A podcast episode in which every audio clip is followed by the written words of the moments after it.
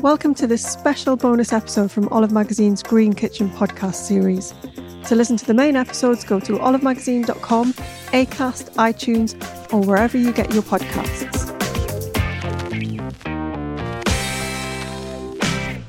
I'm here with Anna Glover, Olive's food editor, and she's going to talk us through one of her favourite batch cooking recipes, um, making good use of your store cupboard. This one. Hi, Anna. Hi. What what have we got today? We have a white bean stew today, which is one of my favourites, and it's sort of uh, lemongrass. It's very fragrant, um, and it's got lime in there with a nice little crunch of coconut flakes, sort of like a like a a, a crunchy topping to go on. Mm, lovely, because white white bean stews are often you know, with sausage and stuff. So this has got like a kind of different spicy flavors to it. Yeah, yeah. They're usually sort of like very hearty, whereas this one's got sort of fresher, fresher, fragrant um, Mm.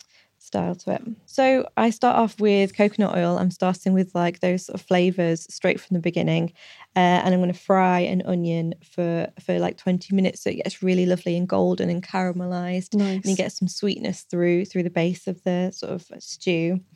Uh, and then I'm going to add uh, ginger and chili. So we've got lovely, fragrant, warming sort of spice and lots of like kick from the from the ginger in there.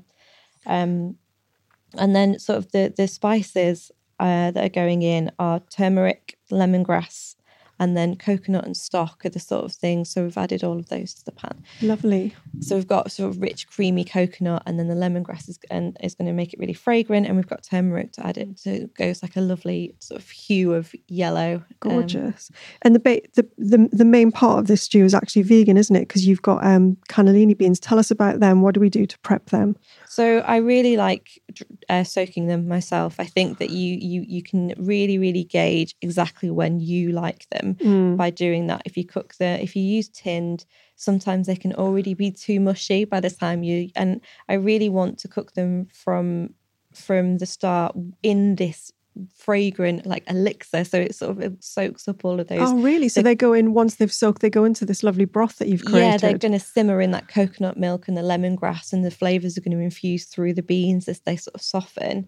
And I really like doing that to be able to like penetrate the, the beans rather than, you know, when you add them last minute, they don't really, you don't really want to cook them very much because they're already sort of very, very cooked. Yeah, like we said in the main episode, you can open a tin of beans and you they can be quite mushy. Yeah, So so this this kind of allows you to really control the cooking of it. definitely. Yeah. And sort of it gives you, um, I think if you cook tin beans as well, they can get really quite leathery skins Mm. if you cook them for too long. Whereas this way, you can really monitor exactly when when you're when you're happy with them, and you've also soaked them overnight as well, so it gives them a little bit of you know they've already sort of soaked up a bit Yeah. of water, but then the last cooking of them is going to be with all this delicious fragrant um, stock. Gorgeous. So they're they're simmered for an hour and a half um, until the beans are just tender, and then we're gonna go in with a few other ingredients.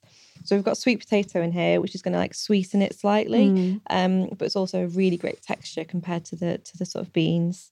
Um, and then we have kale. Oh, lovely. Yeah. For a nice flash of green. Kale's Yeah. the thing about I love about kale though is it's really good in beanie stews because it's got it's got real body to it. Yeah. So I mean I love spinach as well, but you know spinach is Just disappears. It's just a big lie, isn't it? You get 200 grams of spinach and then it, it goes down to about a tablespoon once it's cooked. But um, but kale like keeps its integrity It and does. keeps it so And I really like the way that the frilly edges hold the the sauce Yeah. of the stew as well. Nice. Like it, it's a re- it's a really it's really good. It's uh, very robust in this sort of stew. so they're simmered in that just until tender. Yeah, yeah. And then there's actually lime juice in this, which really like lifts those. Mm. So there's quite a lot of sweetness going on. There's sort of like coconut milk and sweet potato, but the lime really pairs well with the turmeric and the Okay. lemongrass and things. So sort of like to liven it up a little bit.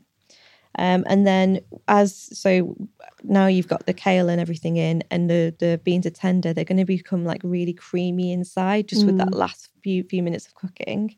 Um, and so that's the stew. Basically, that's like the, Fantastic. the base of the stew. We've got some kale, beans, lovely fragrant lemongrass, coconut stock, um, and then it's got a really nice crunchy seed toppings to go on Mm. there for a bit of a texture contrast.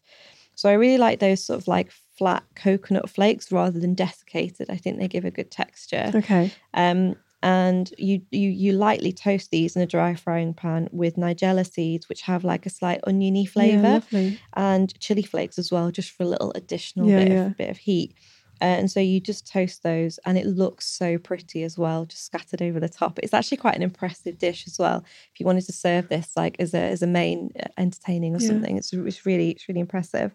Um, and so those those get lovely and toasted, and you take them out of the pan, and then we're going to sizzle some more ginger. So if Mm. you finally shred. Uh, like to cut ginger into like little matchsticks Yeah. and then fry those in a bit more oil. And so you get like lovely sizzled ginger, spoon that over the top of the stew along with this crunchy topping. So it's loads of textures in there, loads of interest. It's a Mm. little bit different. And so warming, and everyone can enjoy it because it's actually vegan as well. But Yeah. it's so tasty. My stomach is rumbling just thinking about it. But it's a beautiful winter dish as well. Thanks for sharing that with us today. And you can find that um, vegan white bean stew on olivemagazine.com. Thanks again, Anna. Thank you.